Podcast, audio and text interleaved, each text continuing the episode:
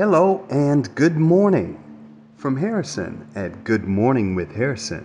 On this episode of GMWH 14, I'm discussing having the right tools. People have been thriving for generations. Tools used to advance, endure.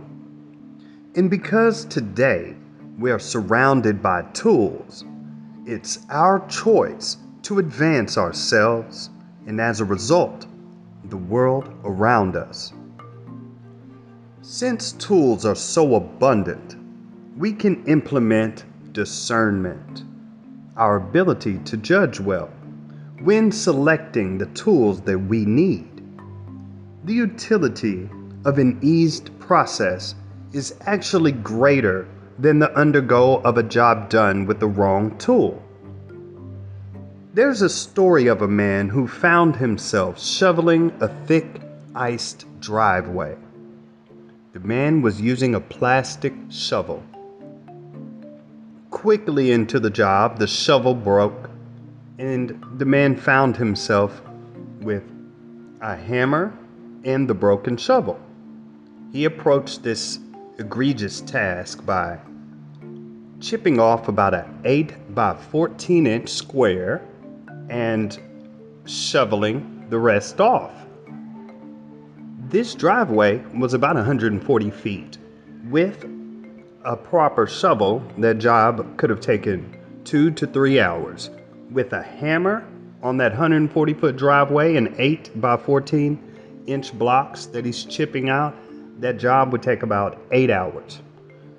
In this story, while the person was egregiously chipping away at this driveway with a hammer, he was thinking, Oh, what a story to tell some grandkids or to tell some kids about work and how long and how committed he was to that process until he realized that that was a false glory and the pertinence to finishing this project reasonably was the solution of asking a neighbor, neighbor for a proper shovel.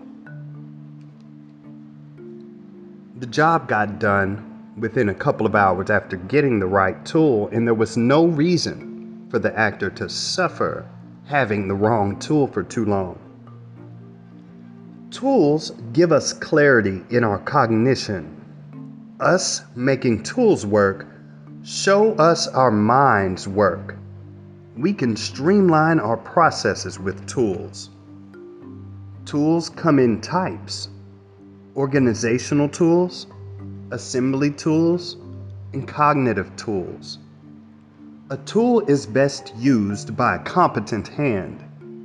Consider a manual task could take four hours without a tool and two hours with a tool. 30 minutes of good study about the proper tool leaves two and a half hours of manual task work, as opposed to four hours without a tool. Two ways to approach tool training are precise or comprehensive.